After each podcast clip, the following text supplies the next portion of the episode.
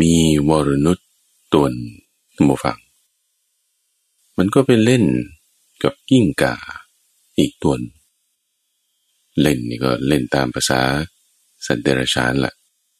ตัวเงินตัวทองกับกิ้งก่าไปเล่นกัน ตัววรนุษคือตัวเงินตัวทองมันก็ตัวใหญ่กว่า มันก็เลยไปทับไปบี้ เจ้ากิ้งกา คือกระปอมกา ที่ตัวเล็กกว่า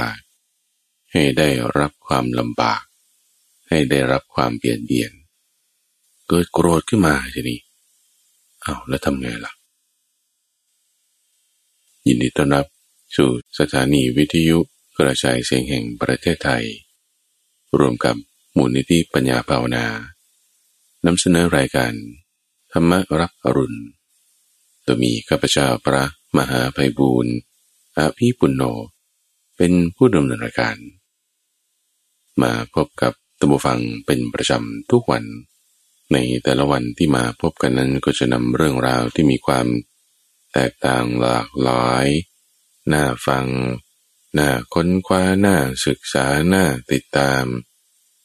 เลือกมาจากในคำสอนของพระพุทธเจ้าตัวนั้น ไม่ท่านผู้ฟังได้ลองฟังกัน ฟังแล้วฟังไปทำไม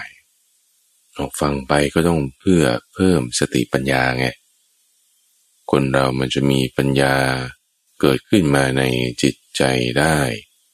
ก็ต้องมีภาษามากระทบคนเราจะมามี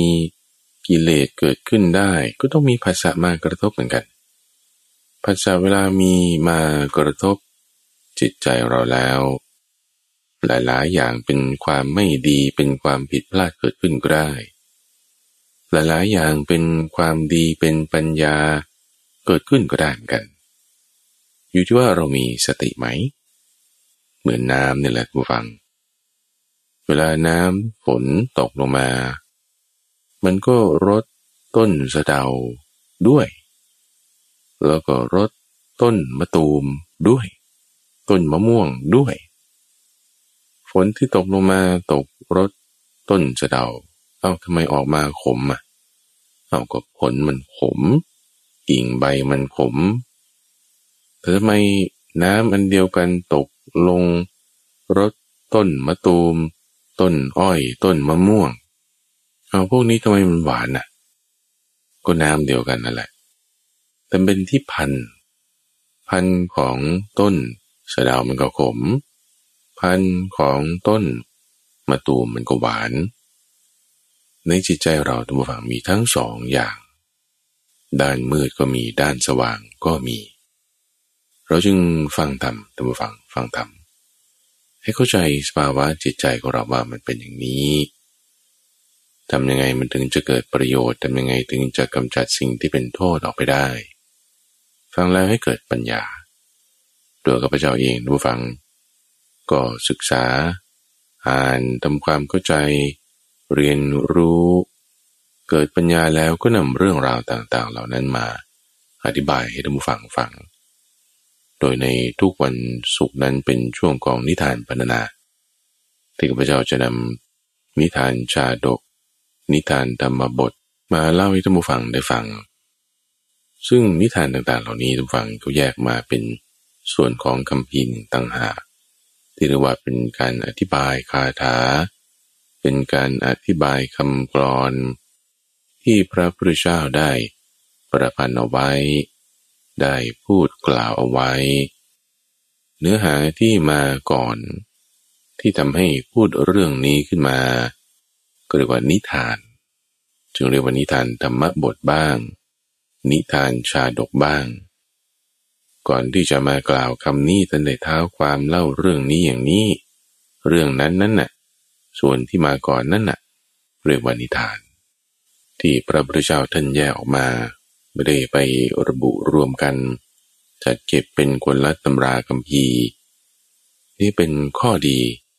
เป็นลักษณะทางคำสอนของพระพุทธเจ้า ที่จะแยกส่วนชั้นข้อมูล ให้เราเข้าใจถึงลำดับความสำคัญ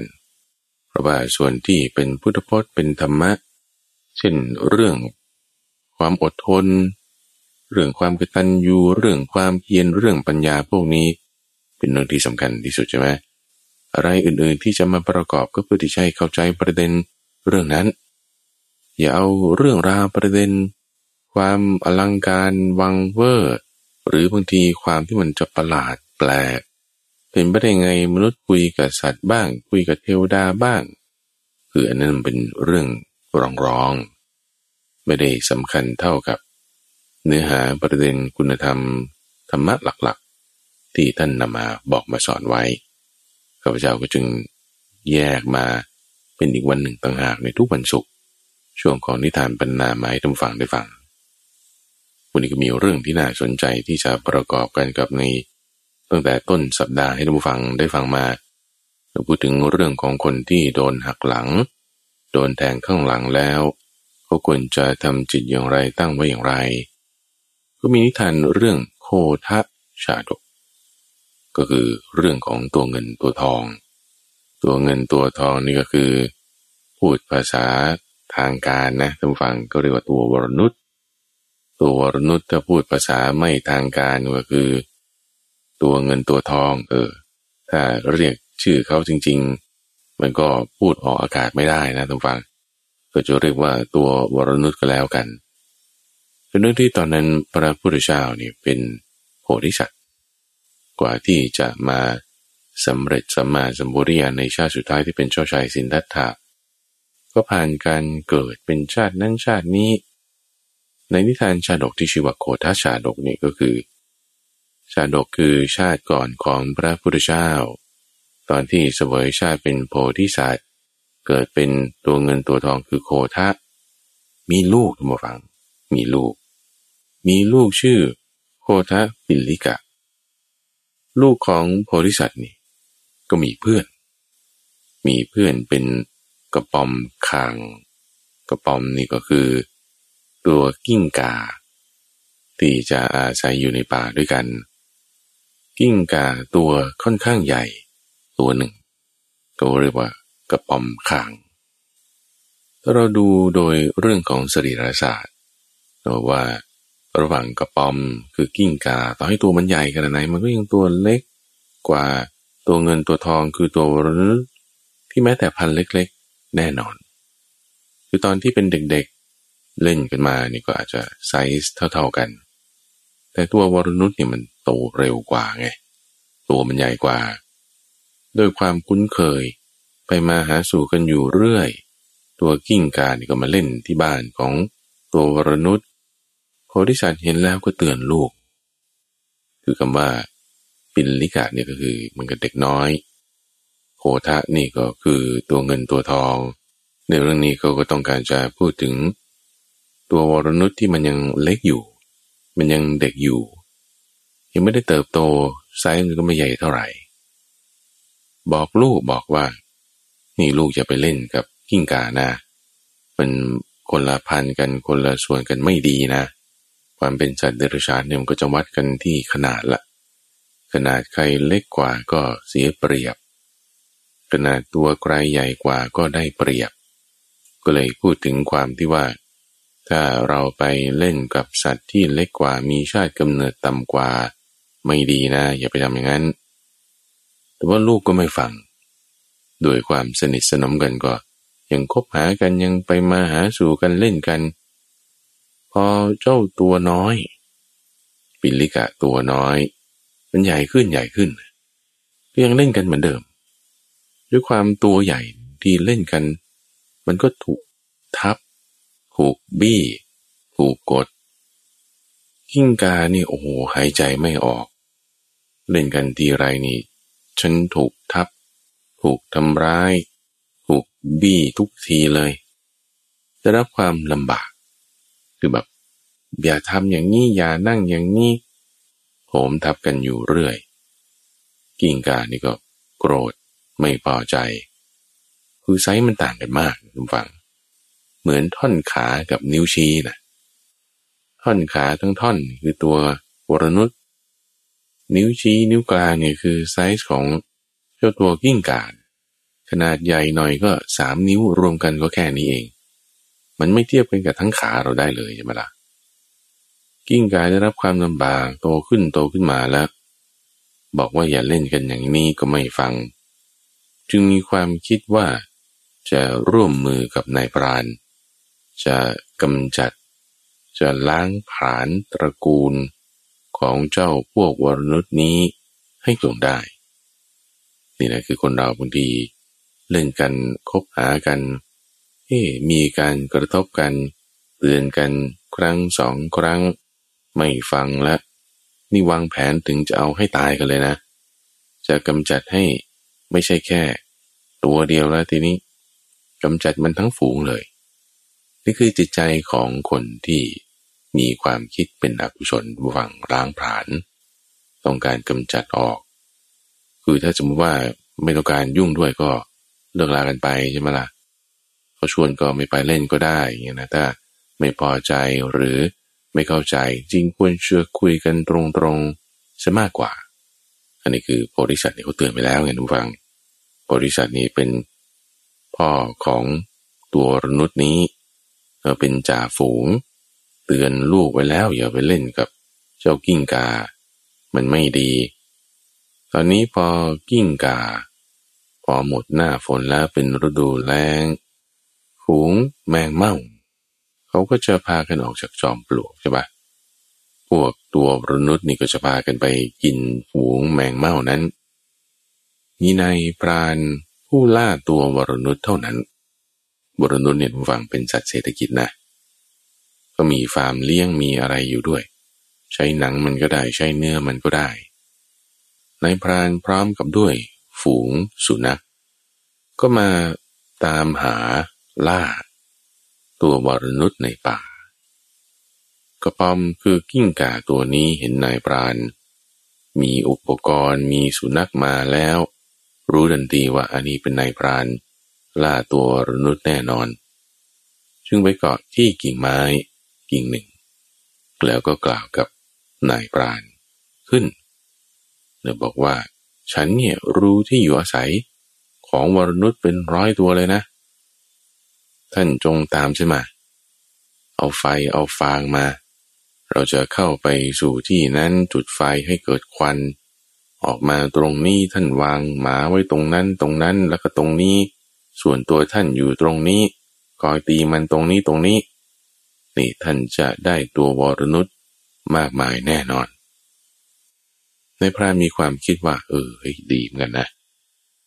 อยู่ๆก็มีกิ้งกามา คิดแผนการให้ บอกช่องทางให้นำทางให้ด้วย ไม่เสียหาย จัดการเจ้าตัวใหญ่คือวรนุสกรหรือก็จัดการตัวน้อยคือเจ้ากระปอมขาง กิ้งก่าตัวนี้ก็ได้ คิดแล้วก็ตามเจ้ากิ้งก่าไป สังเกตดูโอ้โหมันฝูง ตัววรนุษนี่นะ หวานเลยทุกฝัง หวานเลยในปราณีน ฝ่ายโพธิสัตว์คือจ่าฝูงของตัววรนุทั้งหลายเนี่ยนะตั้งแต่เตือนลูกในคราวก่อนว่าอย่าไปเล่นกับเจ้ากิ้งกานะ มันอาจจะมีปัญหามีภัยตามมาภายหลังได้นะนี่นะ คือตัวเองเตือนเนี่ย ก็คิดหาทางออกไปแล้วนะทุกฝัง จึงได้ทำช่องทางช่องหนึ่งเอาไว้ จากโพรงจากที่อยู่ของตน เป็นทางออกพิเศษ ที่ไม่ใช่เป็นทางออกเฉพาะของฝูงทั่วๆไป คือขุดรูขึ้นมาใหม่ ไว้ใช้สำหรับกรณีฉุกเฉินเท่านั้น คือคนเราเนี่ยพอเริ่มที่จะเห็นภัยในข้อใด ก็จะต้องเริ่มหาทางลง หาทางออกให้ตัวเองเหมือนกันนะเตรียมแผนการเอาไว้นี่คือความรอบคอบ คือปัญญาของบริษัท พอสิ่งใดสิ่งหนึ่งบางทีเราควบคุมไม่ได้ เราจะหาทางลง จะหาทางออก ก็ต้องเตรียมการเอาไว้ท่านผู้ฟังล่วงหน้า เพื่ออะไรก็จะได้ไม่ต้องเดือดร้อนใจในภายหลังไงถ้าถึงวันนั้นเกิดไอ้เจ้ากิ้งกานี้นำภัยมาจริง ๆ แม่เราจะมาเดือดร้อนทุกสัตว์เตือนแล้วเนี่ยจะพูดทำไมนี่ก็จะเอาถึงตายเลยนะ แล้วถ้าไม่เตรียมทางออกไว้วันนั้นค่อยมาพูด กูบอกแล้วเนื้อไม่มีทางออกบนภัยก็เท่านั้น นี้เขาเรียกว่าเดือดร้อนใจภายหลังแล้ว เตรียมทางออกเอาไว้ธิสัตว์เรื่องนี้สำคัญระวังไม่ใช่ว่า เฉพาะเรื่องของการดำเนินชีวิตการงานนะเดี๋ยวนั้นนะเช่นถ้าเราพูดถึงว่าเฮ้ยเศรษฐกิจมันไม่ค่อยดีนะ แล้วถ้าถึงวันที่เศรษฐกิจมันไม่ดีจริง ๆ บอกแล้วโธว่ามันจะเกิดสิ่งนี้ขึ้นยอดขายจะตกนั่นนี่ แล้วคุณเตรียมการอะไรไว้ มีเงินเก็บสำรองคงคลังไว้เท่าไหร่ ได้เปิดธุรกิจทำอะไรไว้ เตรียมการอยู่หรือไม่ เปลี่ยนแปลงอะไรยังไงแล้วถ้าไม่ได้เตรียมการอะไรไว้เลย เอ้าแล้วจะบ่นทำไม นี่คือมือถือร้อนใจไปหลังนะ เรื่องการงานในกรณีของ เจ้าวรนุชกับกิ้งกานี่สอนเราได้ทุกฝังยังไม่ใช่แค่เรื่องนั้นบางคนก็ไม่ได้ทำงานทุกคนใช่ไหมละ่ะยังเรื่องความแก่ความตายนี่ก็เหมือนกัน ถ้าเราไม่ได้จะคิดถึงว่าเออเดี๋ยวจะแก่นะเดี๋ยวจะตายนะ โรคภัยไข้เจ็บมีนะมะเร็งทุกวันนี้เหมือนจับสลากเอานะ เราไม่ได้เตรียมการนะว่าเอ๊จะต้องเตรียมจิตอย่างไร ถ้าถึงวันที่เราแก่แล้ว ถึงวันที่เราเจ็บแล้ว ถึงวันที่เราจะตายแล้วเนี่ยจอจอจะตายเนี่ย เจ็บด้วย แก่ด้วยกำลังวังชาก็ไม่มีด้วยทำจิตอย่างไรมันถึงจะอยู่ผาสุกโอ้โอไม่ได้นึกไว้เลยอ้าวอ้าวก็ทำไม่ได้นึกไว้เลยแล้วจะมาเดือดร้อนใจภายหลัง อย่าเป็นอย่างนั้นไงทุกฝัง อย่าเป็นอย่างนั้นบริษัทรู้ว่าจะมีภัยมาถึงตน เตรียมทางไว้ก่อน ทางที่เตรียมไว้ก็เตรียมแบบลูกๆะนะไม่ได้จะทำไว้ดีๆ เท่าไหร่ เป็นช่องที่ต้องแบบว่า ขุดขึ้นมาพิเศษ ต้องเจียดเวลาต้องใช้ความสามารถต่างๆทำขึ้นมาแล้วเตรียมการเอาไว้ ถึงเวลานั้นทุกฝังนายปราณีเขาก็จุดไฟสุมฟางเข้าไปใช่ไหมมันก็เป็นควัน ให้ควันเนี่ยเข้าไปทางรูโพรงโพรงนี้ อยู่ทางต้นลมเหนือลมพอควันลุกขึ้น ไฟเข้าไปใช่ไหมรูนั้นแล้วก็รูโน้นเอาหมาเฝ้าไว้ ให้สุนัขเนี่ยเฝ้าไว้ที่นี่ ถ้ามีตัวอะไรออกมาให้เห่าเลย แต่อย่าตามเข้าไปนะ สั่งหมาไว้ รูนั้นก็เหมือนกันทำไมถึงรู้รูทางเข้าทางออกของตัววรนุษย์ได้ ก็กิ้งกามันบอก ให้เอาสุมไฟเข้าทางนี้ เป็นช่องระบายอากาศ ให้สุนัขเฝ้าไว้ตรงนี้ ที่เป็นช่องทางเข้าทางออกและตัวท่านนี่ ตัวนายพรานมายืนอยู่ตรงนี้เงียบไว้ เสร็จแล้วพอมีตัวไหนออกมา ตีหัวมันเลย ออกมาปุ๊บฟาดเข้าซัก เต็มสลบเหมือบลากมาขังไว้ในกรงอีกตัวหนึ่งมาฟาดซะ ตัวไหนออกมาฟาดใส่ฟาดใส่วัง อโทโดนท่อนไม้หน้าสามฟาดเข้าที่หัว เต็มๆเข้าไปนี่ ทีเดียวก็หงายตึ้มแล้วทุกฝังสลบเลยถ้าไม่ตายนี่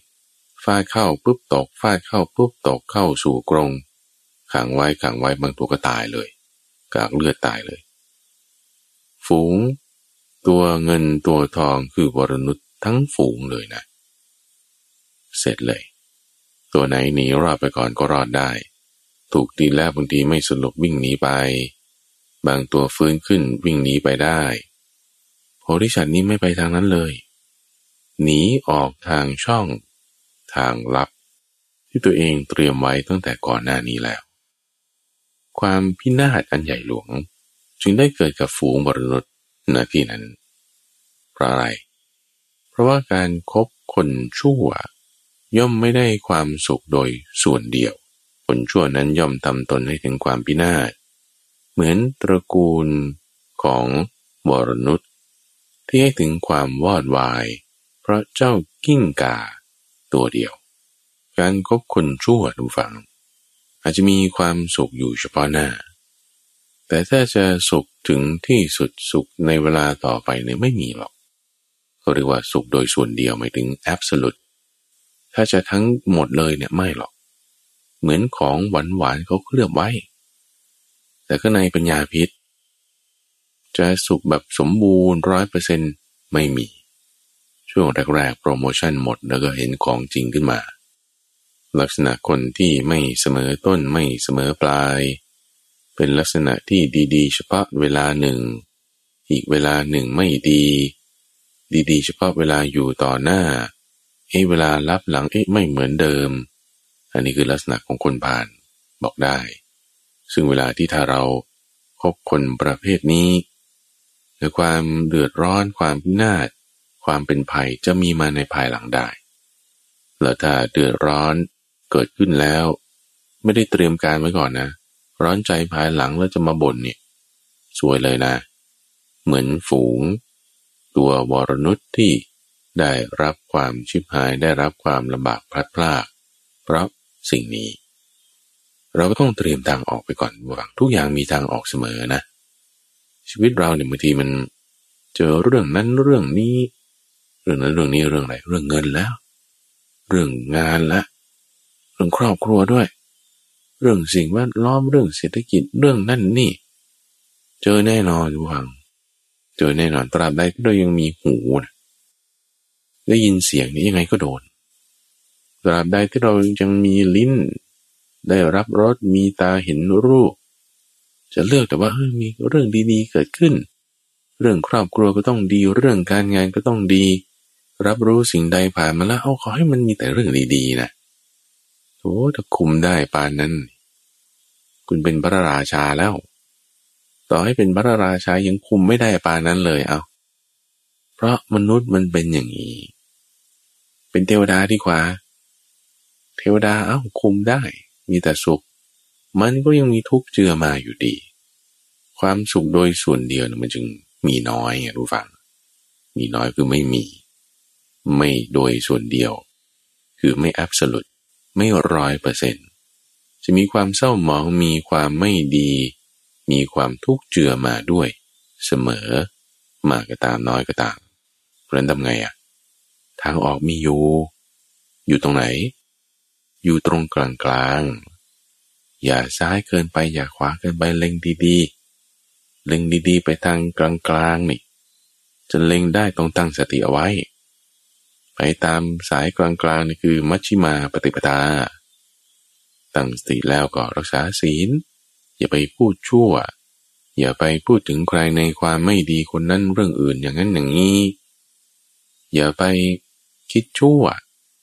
ทำสมาธิเอออย่าไปคิดเรื่องไม่ดีของคนนั้นคนนี้ทำจิตให้ผ่องใสแผ่เมตตาไป ให้เกิดปัญญาศีลสมาธิปัญญา ถ้าคิดเรื่องไม่ดีของคนอื่นมากๆนี่เป็นมิจฉาสังกปะนะ ปัญญาก็ตดถอย ก็ต้องมีสัมมาสังกปะไป พร้อมกับสัมมาทิฏฐิไป ทางออกจะอยู่ตรงนี้เท่านั้น จะไปหาหมอคนไหน จะไปอยู่ที่ใด จะใช้เงินเท่าไรจะไปกับคนไหนต้องมีศีลสมาธิปัญญา เสมอ เรื่องนี้พระพุทธเจ้าเล่าให้ฟังปรารบภิกษุ ที่ว่ามักจะไปเข้ากับเพื่อนที่อยู่ฝั่งฝ่ายเดียวกันกับพระเทวทัตที่ตอนนั้นพระเทวทัตนี่เริ่มทำทรงให้แตกกันแล้ว แล้วก็มักจะแบ่งฝ่ายแบ่งพวก ระพุทธเจ้าอยู่ชนนั้นตัวเองก็แยกทำมาเหมือนกับตัวเองเป็นพระพุทธเจ้าอยู่อีกฝั่งหนึ่ง มีลาบสการะเกิดขึ้นเพราะว่า เจ้าชายอาชาติศัตรูเป็นคนอุปถาอุปถัมภ์ตราบใดที่ยังมีลาบสการะอยู่ก็มัวเมาคนเราพิสุรูปนี้ก็ไปเล่นไป คุยไปกันทำอะไรกับเพื่อนที่อยู่ฝ่ายของพระเทวทัตเสมอๆพวกภิกษุอื่นก็เห็นแล้วก็เลยเตือนกัน พากันมาหาพระพุทธเจ้า พระพุทธเจ้าก็จึงเล่านิทานเรื่องโกธาชาดกนี้ให้ฟัง ประเด็นอีกอันหนึ่งที่น่าสนใจในนิทานชาดกเรื่องนี้ก็คือเรื่องของชาติกำเนิด ระหว่างชาติกำเนิดของกิ้งกา เปรียบเทียบกับชาติกำเนิดของตัววรนุษย์ชาติกำเนิดในที่นี้ไม่เหมือนกัน ชาติกำเนิดที่ไม่เหมือนกัน ก็จึงทำให้อุปนิสัย ลักษณะ ท่าทางขนาดไม่เท่ากัน มีความแตกต่างกัน ชาติกำเนิดสำหรับเดรัจฉานเนี่ยนะทุกฝั่งมีความสำคัญนะ เพราะว่าเป็นพบในลักษณะที่เกิดมาเนี่ยอาศัยขนาด สัตว์ใหญ่ก็เบียดเบียนสัตว์เล็ก สัตว์มีกำลังมากกว่า เบียดเบียนสัตว์มีกำลังน้อยกว่า นี่เป็นธรรมดาของสัตว์เดรัจฉาน ชาติกำเนิดนี่จึงมีความสำคัญจึงมาถึงนิทานชาดกในเรื่องที่สองวันนี้ทุกฝัง เรื่องติดทะชาดก เป็นเรื่องของม้าอาชาไหนที่มีกำเนิดดี ก็เลยมีความคิดว่าฉันไม่อยากจะคลุกคลีกันกับม้ากระจอกที่มีกำเนิดไม่ดี คือสัตว์เดรัจฉานยังไงมันเป็นอย่างนี้ล่ะ แต่สำหรับมนุษย์นี่พระพุทธเจ้าสอนไว้ว่า คนเรามันจะ ดีหรือชั่วมันไม่ได้เพราะชาติกำเนิดไง ถ้ากำเนิดอยู่ในวันหน้าจันทานเป็นคนเข็นใจแต่ทำความดี ความดีมันก็เกิดขึ้นตรงนั้นเลย แต่ถ้าเป็นกำเนิดพราหมณ์กำเนิดเป็นกษัตริย์ อยู่ในวันหน้าสูง แต่ทำความชั่วความชั่วก็อยู่ตรงนั้นเลย มนุษย์เนี่ยมันจึงต่างกับสัตว์เดรัจฉานไม่ได้จะดูที่เฉพาะชาติกำเนิดได้เท่านั้นแต่ต้องดูการกระทำของมันด้วย เรื่องนี้พระพุทธเจ้าตอนนั้นเป็นโพธิสัตว์เกิดในตระกูลพราหมณ์ เป็นที่ปรึกษาของพระราชาคือพระเจ้าพรหมทัตอยู่ในกรุงพารณสี สมัยนั้นไม่ได้เป็นพระราชา แต่เป็นที่ปรึกษาเป็นอาจารย์ เป็นครูของพระราชา พระราชาก็เรียนความรู้จากโพธิสัตว์ปกครองบ้านเมืองโดยธรรม สืบสันตติวงมาอย่างดี ในราชตระกูลนั้นก็มีสิ่งที่เป็นมงคลหลายอย่าง หนึ่งในนั้นก็มีม้ามงคล อยู่ในตระกูลที่มีบุญมาเกิดเนี่ยนะท่านผู้ฟัง มันก็จะมีสิ่งที่เป็นคู่บารมีเป็นบุญเป็นอะไรกันติดตามมาด้วย จะมีช้างมงคล คือช้างที่มีลักษณะสมบูรณ์ทุกอย่าง จะมีม้ามงคล มีทรัพย์สมบัติมีเครื่องรางมีอะไรที่จะเป็นของมงคลคู่บ้านคู่เมืองกันมา หนึ่งในนั้นคือม้ามงคลตัวหนึ่ง พระราชาเนี่ยก็จึงสั่งให้ดูแลม้ามงคลนี้อย่างดีเลย ให้คนเลี้ยงม้า หาอาหารชนิดที่อย่างดี มาให้ม้ามงคลนี้รับประทาน แน่นอนท่านฟังไม่ได้กินหญ้าทั่วไปนะ ไม่ได้กินข้าวเปลือกข้าวแกลบอะไรทั่วไปนะ แต่กินข้าวที่ปอกเปลือกออกแล้ว คือข้าวสวยนะทุกฟังรู้ไหมว่าถ้าสมมติเราโยนข้าวเปลือก กับข้าวสารนะข้าวสารก็คือข้าวเปลือกที่สีเอาเปลือกออกแล้วใช่ไหมแต่ยังไม่ได้หุงโยนไปให้ไก่กินนี่ไก่เนี่ยมันกินข้าวสารก่อนข้าวเปลือกนะมันชอบกินข้าวสารเพราะอะไร เพราะมันมันไม่ต้องแกะเปลือกไงแต่ก็โทษเถอะ ไก่กินข้าวสารมันก็ไม่ได้แกะเปลือกหรอกท่านผู้ฟัง แต่รสชาติของข้าวเปลือกมันดีไม่สู้ข้าวสารหรอก เพราะว่าการย่อยการใช้พลังงานอะไรข้าวสารนี่มันดีกว่ามันกินข้าวสารก่อน แล้วถ้าเราโยนข้าวสวยใช่ไหมกับข้าวสารไปให้ไก่นะไก่ที่กินข้าวสวยก่อนนะข้าวสวยนี่ก็คือข้าวสารที่หุงแล้วใช่ไหม ข้าวสารที่หุงแล้วโอ้รสชาติมันดีกว่า อร่อยกว่า นุ่มนวลกว่า มันสุกแล้วมันนุ่มมันหอมมันดีกว่าข้าวสารแน่นอน แล้วก็ที่แน่นอนอันหนึ่งคือมันต้องผ่านกระบวนการเนี่ยจากข้าวเปลือกจะมาเป็นข้าวสารก็ต้องสีใช่ไหมจากข้าวสารจะมาเป็นข้าวสวยก็ต้องหุงใช่ไหมละ่ะโอ้แล้วกว่าจะได้ข้าวเปลือกมานี่คุณต้องปลูกคุณต้องหวาน คุณต้องไถคุณต้องเก็บเกี่ยวนั่นนี่จิบาถะเยอะแยะเลยนี่ พอจะได้ข้าวสักเม็ดหนึ่งเนี่ยต้องผ่านกระบวนการ แล้วม้าตัวนี้กินอะไร กินข้าวสวยอย่างดี หุงมาแล้ว แล้วก็ไม่ใช่เปล่าๆ มีอย่างกับข้าวมีแกงอะไร ประกอบด้วย กินอย่างพระราชา ที่นอนนี่ก็ไม่ใช่คอกทั่วไปนะท่านฟัง มีการขึงผ้าล้อม ให้สวยงาม ทั้งข้างบนข้างข้าง ตรงที่นอนนี่ก็ไม่ใช่ว่า เอาฟางเอาอะไรมา ปูหยาบๆนะ เอาผ้าเนื้อดีๆ มาปูให้ มีฟูกอะไรมาให้หนุนให้นั่ง อย่างดีเลยล่ะวันนี้บางครอบครัว เลี้ยงสุนัข เลี้ยงแมวเนี่ยนะโอ้โหดูแลดียิ่งกว่า ดูแลคนอีกอะคือเลี้ยงแบบเป็นลูกเลย มีที่นอนก็เป็นฟูกอย่างดี อาหารการรับประทานนี่อย่างดีบางทีทำห้องให้อยู่ สร้างห้องให้แมวเล่นเออ เปิดแอร์ให้ด้วยนาน อาหารการกินนี่เหมือนคนเป๊ะ ทั้งกินวาฟเฟิลกิน After You กินสเต็กก็มีทำให้ธุรกิจเรื่อง การเลี้ยงดูสัตว์แบบลูกนี่นะ มันบูมขึ้นมาเลยนะท่านฟัง บางเจ้าทำอาหารสัตว์ขาย ก็ทำการตลาดแบบว่า เหมือนพ่อแม่ซื้ออาหารให้ลูกกินเนยซื้อของเล่นให้ลูกเล่นเลย เหมือนกันทุกฝั่งในเคสนี้ ดูแลม้าอย่างดี แต่เปรียบเทียบกับม้ากระจอกเนี่ยนะ ก็แบบกินอะไรก็ได้กินฟางกินอะไรธรรมดานะ่ะนอนก็นอนกันตรงนี้แหละคอกนี่ไม่ได้ต้องพูดถึงหรอกว่าต้องติดพัดลมให้ก็อยู่กันไปอัดๆเข้าไปร้อนๆกันตรงนี้แหละที่ห้องน้องห้องน้ำอะไรไม่ต้องพูดถึง ทั้งที่ถ่ายที่นั่งที่นอนก็อยู่ตรงนี้อันเดียวกันนึกถึงม้ากระจอกทั่วไป แต่ทุกวันนี้นี่เขามีส้วมของแมวหรูหรามาก เราจะกินน้ำนี่ต้อง มีที่ให้แมวกินน้ำที่ให้แมวนอนโอ้พิเศษทุกอย่างนะ แต่ว่าถ้าแมวธรรมดาทั่วไป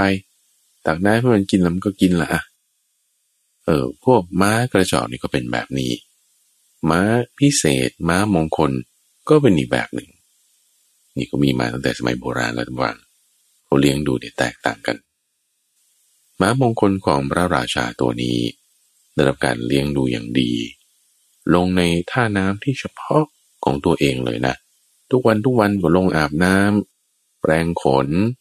เราลงอาบน้ำเราก็ดื่มน้ำด้วย ในท่าน้ำที่ตัวเองใช้อยู่คนเดียว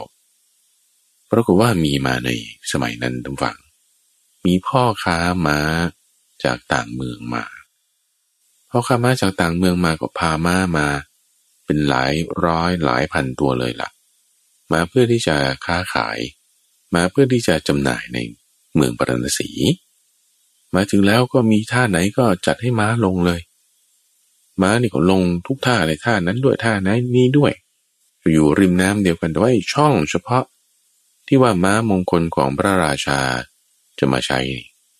พวกม้าทั่วๆไป ที่เป็นของคนพ่อค้าม้า ก็มาลงด้วยมาใช้ที่ท่าน้ำนั้น ความไม่เป็นระเบียบเรียบร้อย ความโสกปรก ความมันดูไม่ดี ก็จึงเกิดขึ้นที่ท่าน้ำนั้น ม้าชนายนี่ ม้ามงคล ถูกพามา คนเลี้ยงม้าพามาที่ท่าน้ำปกติเดิมนี่แหละ แต่เห็นว่าโอ้ท่าน้ำนี้มีร่องรอยการใช้งาน ของพวกม้ากระจอกซะแล้ว โอ้ยฉันไม่ลงหรอก ฉันไม่ลง ฉันไม่ใช้ ขี้เดียดขี้เดียด คือรังเกียจ ขยะขยง ไม่อยากลง เพราะว่าด้วยชาติกำเนิดของตนนะตัวเองเป็นม้าอาชาไนนะ เป็นม้ามงคลนะ ถูกเลี้ยงมาอย่างนี้อะเรื่องราวมีทำฟัง แม้แต่ตัวโพธิสัตว์เองอะบางทีเกิดเป็น ชาติกำเนิดม้าอาชาในเป็นม้าสินทบชั้นดี ก็เอาฟางมาให้กินเนี่ยไม่กินนะยอมอดดีกว่า ต้องกินอาหารแบบพระราชาเท่านั้น ต้องเข้าสารหุงสุกเป็นข้าวสวยอย่างดีไม่มีเม็ดดำๆอยู่ข้างในนะ เท่านั้นถึงจะกิน อย่างอื่นไม่กิน แบบนี้ก็เหมือนกันว่าไม่ลงอาบถ้าแบบนี้ไม่ไป ไม่ลงอาบไม่ไปฝืนโอ้ยคนเลี้ยงมามันตัวเล็กกว่ามา ดึงยังไงมันก็ไม่ไปอ่าไม่ลงก็ไม่เป็นไรอากาศกลับวันนี้กลับ กลับก็กลับ ไม่ไม่รู้ว่าทำไมถึงไม่ลง วันที่หนึ่งผ่านไปอากลับก็กินที่ที่พักก็ได้เราก็จะเรียกว่าคอกนั่นแหละนะกินที่คอกก็ได้ ดื่มน้ำกินที่คอกเรากินอาหารเอาวันนี้ไม่อาบน้ำไม่เป็นไรวันที่สองเอาอีกท่านผู้ฟังวันที่สอง ถ้าน้ำตรงร่องช่องที่ตัวเองต้องลงไป ก็ถูกม้ากระจอกของพวกคนค้ามามาใช้งาน ก่อนแล้ว ตัวเองก็ไม่ลง ดึงยังไงก็ไม่ไปเนื้อฝืนไม่ไป ไม่ลง ไม่ทำไม่เอาเอ้วันที่สองวันเดียวเป็นอย่างนี้ วันที่สามก็เป็นอย่างนี้ วันที่สี่ก็เป็นอย่างนี้จนวันที่ห้าเนี่ยฟังไม่ลงอาบน้ำ โอ้มาเราไม่ลงอาบน้ำไม่ลงดื่มน้ำจนวันนี้วันที่ห้าแล้วนี่ขนนี่ก็ไม่เหมือนเดิมละอุ้ยเราต้องถูกพระราชาลงโทษแน่จะทำยังไงนี่คิดคิดอยู่เอ๊ทำไมทำไมทำไมก็ปกติแล้วท่าน้ำก็ปกติ ทุกวันก็พามาที่นี่อาหารก็ให้กิน ทุกอย่างก็ไม่มีอะไรนี่นาแจ้งข่าวนี้กับพระราชาแล้ว สั่งให้หมอมาตรวจละไม่ได้เอาหมอ สัตวแพทย์นะทุกฝั่งเอาหมอคนนี่แหละ คือจัดแพทย์ชนิดอย่างดีมาให้เลยนะ ไม่ใช่จัดแพทย์แบบทั่วๆไป จัดแพทย์อย่างดีมารักษามาดูสิว่า เอ๊เจ้าม้ามงคลตัวนี้เป็นอะไร ตรวจตรงไหนตรวจเรื่องฝ่าเท้า เอ๊กีบมันกระทบกระเทือนหรือเปล่า ก็ไม่ใช่ดูทรงแล้วก็ยังเดินดีลำไส้เป็นยังไง วัดไข้เป็นยังไง ตรวจดูอาหาร ตรวจดูอุจจาระ ตรวจดูช่องจมูกช่องหู ตรวจดูฟัน ตรวจดูปากภายนอกไม่มีปัญหานะหมานี่ไม่ได้เป็นอะไรครับท่าน ปกติดีทุกอย่างทำไมไม่ยอมลงอาบน้ำไม่ยอมดื่มน้ำที่ท่าน้ำแห่งนี้ พระราชาไม่รู้จะปรึกษากันแล้วก็เรียกโพธิสัตว์ตำฝังเรียกโพธิสัตว์มา เอามาท่านบัณฑิตช่วยดูหน่อยเถอะว่าม้าตัวนี้ทำไมให้เขา ลงท่าน้ำเขาไม่ยอมลงโพธิสัตว์ไม่ได้ดูเฉพาะม้าทุกฝังพราะม้านี่หมอก็ตรวจแล้ว ไม่ได้ดูเฉพาะคนเลี้ยงนะ เพราะคนเลี้ยงนี่ก็คือเป็นชาติกำเนิดของคนเลี้ยงม้าก็จะเป็นพวกรับจ้างทั่วไปก็อยู่ในอีกตระกูลหนึ่ง ไม่ได้ดูเฉพาะม้าไม่ได้ดูเฉพาะคนเลี้ยงม้า ไม่ได้ดูเฉพาะอาหาร ไปดูท่าน้ำด้วย ไปตรวจดูท่าน้ำ โอ้เห็นร่องรอยละร่องรอยของพวกม้ากระจอกที่ว่า ได้มาถ่ายปัสสาวะได้มาถ่ายอุจจาระ อยู่บริเวณนั้นเรียราดแล้วมันโสกปรกม้าชาติกำเนิดดีแบบนี้มันไม่อยากลงที่นี่ ก็เลยบอกกับเจ้าคนเลี้ยงมานะทุกฝัง บอกว่า อืมแหม คนเราเนี่ยนะ กินข้าว ต่อให้อาหารที่ชอบปานไหนก็ตามเลย แต่ถ้ากินทุกวันทุกวันเนี่ยมันก็เบื่อนะ ยกข้อนี้เป็นอุปมาท่านผู้ฟัง เปรียบเทียบกับอุปมาว่าม้านี่ก็เหมือนกันนั่นแหละว่า ถ้ามันลงท่าน้ำท่าเดียวอยู่เรื่อยมันก็เบื่อ ให้มันไปท่าอื่นบ้าง ลองพาม้าไปที่ท่าอื่นทางต้นต้นน้ำขึ้นไปหน่อยเดี๋ยวลองลงตรงท่านั้นดู แล้วก็มันอาจจะลงมันอาจจะกินมันอาจจะอาบมันอาจจะดื่มก็ได้ ลองดูลองดู คนเลี้ยงม้าก็จึงพามาเดินขึ้น สวน ไปทางต้นน้ำซะหน่อยหนึ่ง มีช่องมีร่องเป็นทางลง เป็นท่าลงไปในน้ำได้ ทางตอนเนินๆขึ้นไปหน่อยหนึ่งเนี่ยนะเออก็มีอีกท่าเอาลงท่านี้ก็แล้วกันเฮ้ยคราวนี้ลงง่ายเลย เดินลงเองเลย ลงไปก็อาบน้ำดื่มน้ำในท่านั้นเออดีเหมือนกันนะ เออลงท่านี้บ้าง ลงท่าโน้นบ้าง คนเลี้ยงมาก็สบายใจแล้วใช่ปะ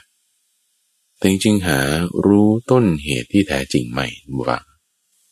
ต้นเหตุที่แท้จริงของเรื่องนี้ก็ว่าเรื่องชาติกำเนิดนั่นแหละ เรื่องชาติกำเนิดของม้าอาชาเนมันสูงมันดี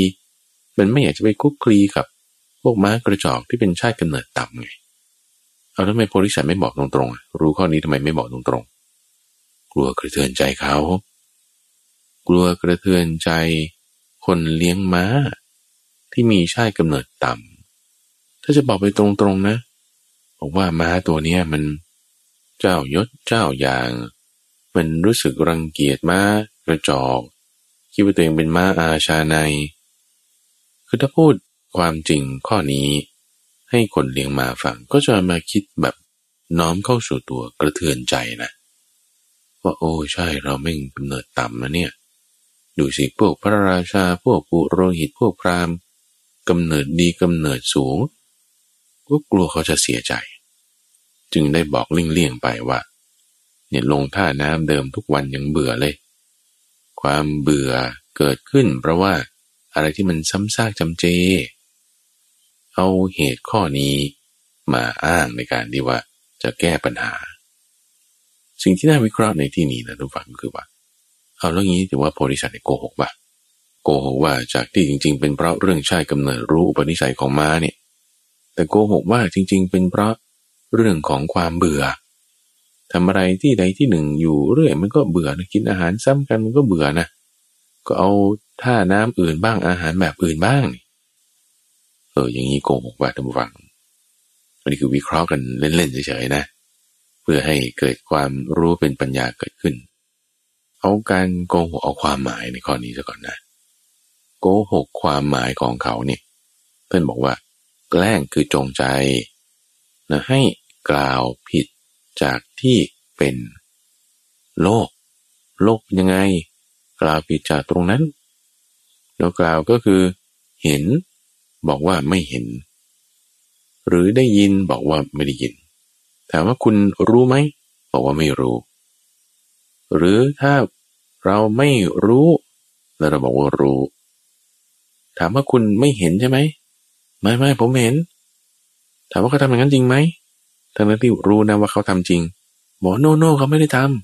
ำถูกนำตัวไปเป็นพยานท่ามกลาง ในที่ประชุมก็กล่าวเท็จทั้งทั้งที่รู้เดี๋ยวรู้อย่างหนึ่งแต่ดันกล่าวอีกแบบหนึ่งไง เห็นบอกไม่เห็นไม่เห็นบอกเห็นเป็นต้น นี่คือลักษณะการโกหกใช่ไหมถามว่าโพธิสัตว์ทำอย่างเนี้ยเข้าข่ายไหม เข้าข่ายอยู่แต่ไม่ร้อยเปอร์เซ็นต์นะ ถ้าสมมติว่า รู้เนี่ยแต่บอกไม่รู้ หรือไม่รู้บอกรู้อย่างเงี้ยอันนี้ถือว่าผิดแน่นอนใช่ไหมร้อยเปอร์เซ็นต์แต่ว่านี่รู้อย่างหนึ่ง บอกว่ารู้อีกอย่างหนึ่งเพื่อให้ผลเหมือนกัน แต่เหตุมันคลาดเคลื่อนนิดหน่อย เพราะฉะนั้นก็คือเข้าข่ายที่จะพูดเลี่ยงเลี่ยงเหมือนกันและเข้าข่ายการโกหกทีนี้เขาจะเรียกว่าไวท์ไลน์คือการโกหกสีขาว คือไม่โกหกเป๊กนะแต่ว่าเลี่ยงเลี่ยงนะเนาะเลี่ยงเลี่ยงแบบเนี้ยผิดไหมต้องดูบริบทที่ประกอบด้วยทั้งวังเพราะเรื่องของวาจา มันไม่ได้มีแค่ว่าโกหกไม่โกหกอย่างเดียว เรื่องของวาจาเนี่ยต้อง ดูกาละเวลาด้วยนี่คือเรื่องของกาลเทศะยังต้องดูเรื่องว่าพูดแล้วเขาจะกระเทือนใจไหมด้วย นี่คือเป็นวาจาหยาบหรือไม่ พูดไปแล้วเนี่ยจะเกิดความแตกกันไหม ระหว่างกลุ่มคนสองคน คือเป็นวาจาส่อเสียดหรือไม่ แล้วพูดไปแล้วเนี่ยมันจะเป็นคำเพ้อเจ้อหรือเปล่าไม่มีสาระไม่มีแก่นสารเกิดประโยชน์หรือไม่ คำพูดนั้นต้องเกิดประโยชน์ด้วยนะ ไม่ใช่แค่ว่าไม่โกงอย่างเดียวคำพูดนั้นจะต้องถูกต้องตามเวลาด้วยนะ ไม่ใช่ไม่โกหกอย่างเดียวคำพูดนั้นต้องประสานผู้คนไม่ให้เขาแตกกันด้วยนะ ไม่ใช่ว่าไม่โกหกอย่างเดียว เราดูคำพูดของบริษัทในที่นี้ซึ่งบอกว่าพูดไปตรงๆจริง ๆ เลยอะใช่กันเนิดมันตำไอ้พวกม้ากระจอกนี่ มาอาชานี่เนี่ยมันเจ้ายศเจ้าอย่างมันพาลงท่านี้ไม่ได้เราต้องพาลงท่าโน้นพวกนี้มันใช้ไปแล้ว เกิดพูดไปอย่างนี้ใช่ปะตัวน้ำเสียงแบบนี้ท่านฟัง ไม่โกหกนะพูดตรงๆเลย แต่พูดแล้วนี่ เกิดแบบน้อยใจขึ้นมาใช่ปะแล้วก็ โอ้ยอาจจะลาออกจากงาน คิดไม่ดีกับพระราชา คิดร้ายกับม้าก็เป็นได้นะ เอาอันนี้คือทำให้แตกกันละ วาจาที่พูดตรงๆจริง ๆ นั่นแหละกลายเป็นวาจาส่อเสียละ คนฟังกระเทือนใจนะเออรับไม่ได้แบบว่า โอ้ทำไมม้าก็ต้องเป็นอย่างนี้เลยเนี่ยแล้วคนจะเป็นยังไงที่เขาห่างออกจากสมาธินะ พูดอะไรไปแล้วจิตคนเคลื่อนออกจากสมาธินี่ถือว่า เป็นวาจาหยาบนะทุกฟัง เป็นวาจาหยาบเราพูดตรงๆยุ่แต่กลายเป็นคำหยาบขึ้นมา เออ เป็นไปได้นะ แล้วเกิดมันจะเป็นประโยชน์ไหมล่ะถามว่าสิ่งที่พูดไปแล้วมันจะเป็นประโยชน์ต่อม้าให้ได้อาบน้ำลงน้ำแต่บางทีจะเป็นโทษกับคนเลี้ยงม้านะ ที่ว่าเอาม้ามาลงท่าน้ำนี้ได้ยังไงนี่ อาจจะเป็นโทษกับเขาไม่เกิดประโยชน์นะนี่นะพูดตรงๆแต่ดันจะเกิดโทษ เอาก็เป็นวาจาเพ้อเจ้อนะนี่นะเป็นวาจาสัตว์อยู่ก็จริง เป็นคำตรงเป็นคำจริง แต่ว่าเป็นเพ้อเจ้อเป็นไม่ถูกกาลเวลา เป็นคำหยาบ แล้วก็เป็นคำส่อเสียดด้วยได้นะทุกฝังนะ เพราะฉะนั้นโพธิสัตว์นี่ด้วยการไตรตรองใคร่กรุ่นรอบขอบแล้วล่ะเนอะว่าโอเคเราต้อง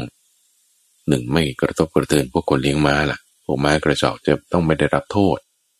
แล้วคนเลี้ยงม้าก็ไม่ได้ต้องเสียใจ ม้านี่ก็ได้ประโยชน์ ไม่มีการกระทบกระเทือนใด ๆ ทั้งสองฝ่าย เอางี้พูดเลี่ยงๆไปแล้วกัน ให้เกิดประโยชน์ทั้งสองฝ่าย เพราะว่านั่นคือการที่เป็นประโยชน์ทั้งกับตนเอง ทั้งกับคนอื่น ทั้งกับคนเหล่าอื่นเหล่าอื่นอีกนี่คือลักษณะความคิดที่รอบคอบนะท่านผู้ฟังเราเปรียบเทียบในสถานการณ์ปัจจุบันนี้ดูก็ได้ แต่ยิ่งเฉพาะยิ่งมีการเลือกตั้งเกิดขึ้นนี่ต้องมีการกล่าววาจาพาดพิง ถึงคนนั้นคนนี้คนโน้นแน่นอน หรือแม้แต่ไม่ใช่ช่วงเลือกตั้งอะในครอบครัวเราเอง ในบริษัทที่ทำงานเราเองบางทีมันต้องมีการกล่าวถึงคนนั้นคนนี้ แล้วก็คนโน้น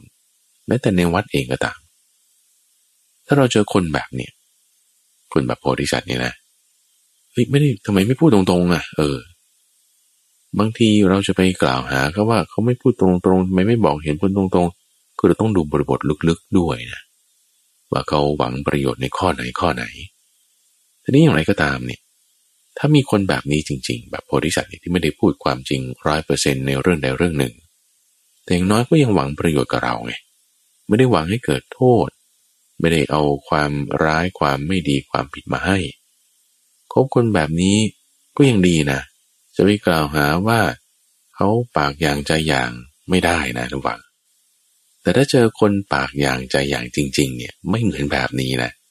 เพราะว่าประโยชน์จะไม่ได้เกิดขึ้นกับคนที่ถูกกล่าวนั้นแล้วคนที่ปากอย่างใจอย่างจริงเนี่ยเขาก็จะเอาประโยชน์เข้าตนเอาโทษเข้าคนอื่น ต่อหน้าอย่างรับหลังอย่างอย่างนี้ อันนี้ไม่ดีจริง ๆ เลย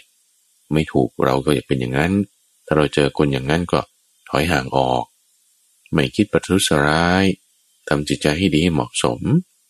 เราก็จะสามารถรักษาตัวเองได้ พระพุทธเจ้าเล่านิทานจาดกเรื่องนี้ให้ฟัง ปรารบลูกศิษย์ของท่านพระสารีบุตร ที่เคยเป็นช่างทองมาก่อนเรื่องนี้ข้าพเจ้านำมาเล่าให้ท่านผู้ฟังฟังอยู่เป็นประจำ นิทานตำบทที่ชื่อว่าบุตรของนายช่างทอง ที่มาบวชกับท่านพระสารีบุตรแล้วท่านพระสารีบุตรเนี่ยโอ้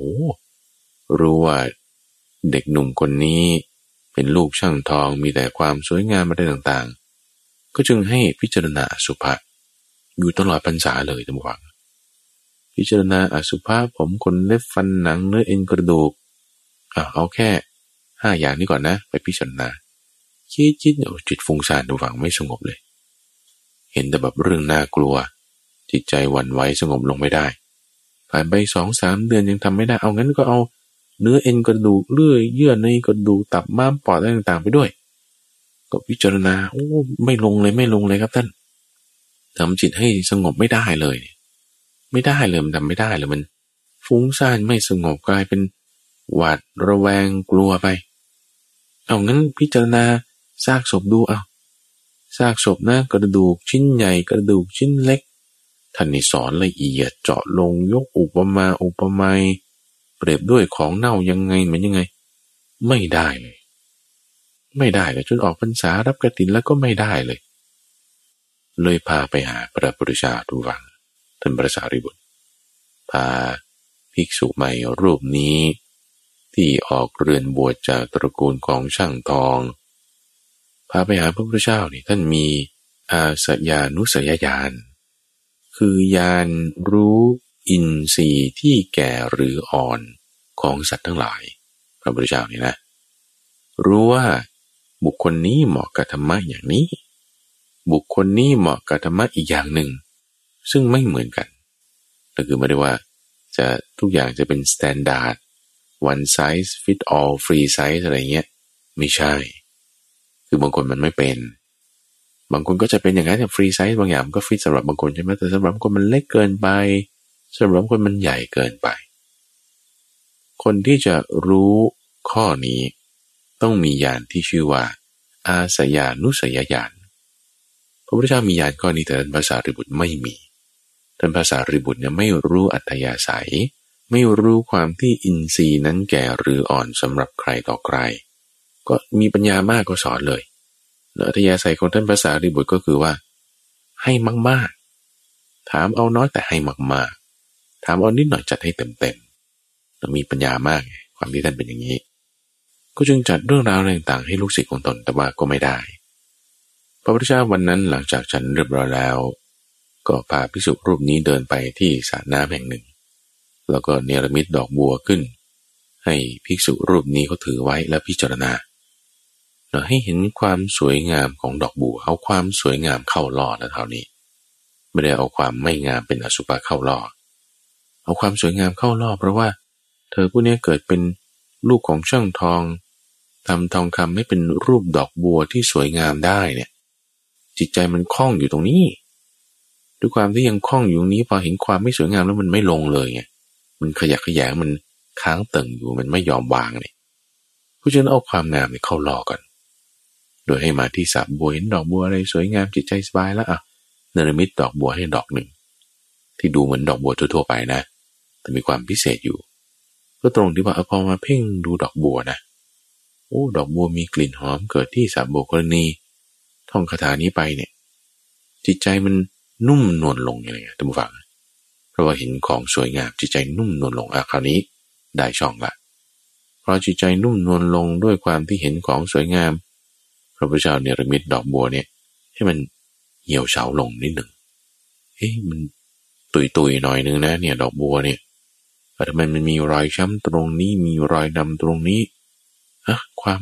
เบื่อหน่ายการเห็นตามความเป็นจริง เกิดขึ้นหน่อยหนึ่งตรงนั้นเนรมิตดอกบัวนี้เปลี่ยนแปลงไปอีก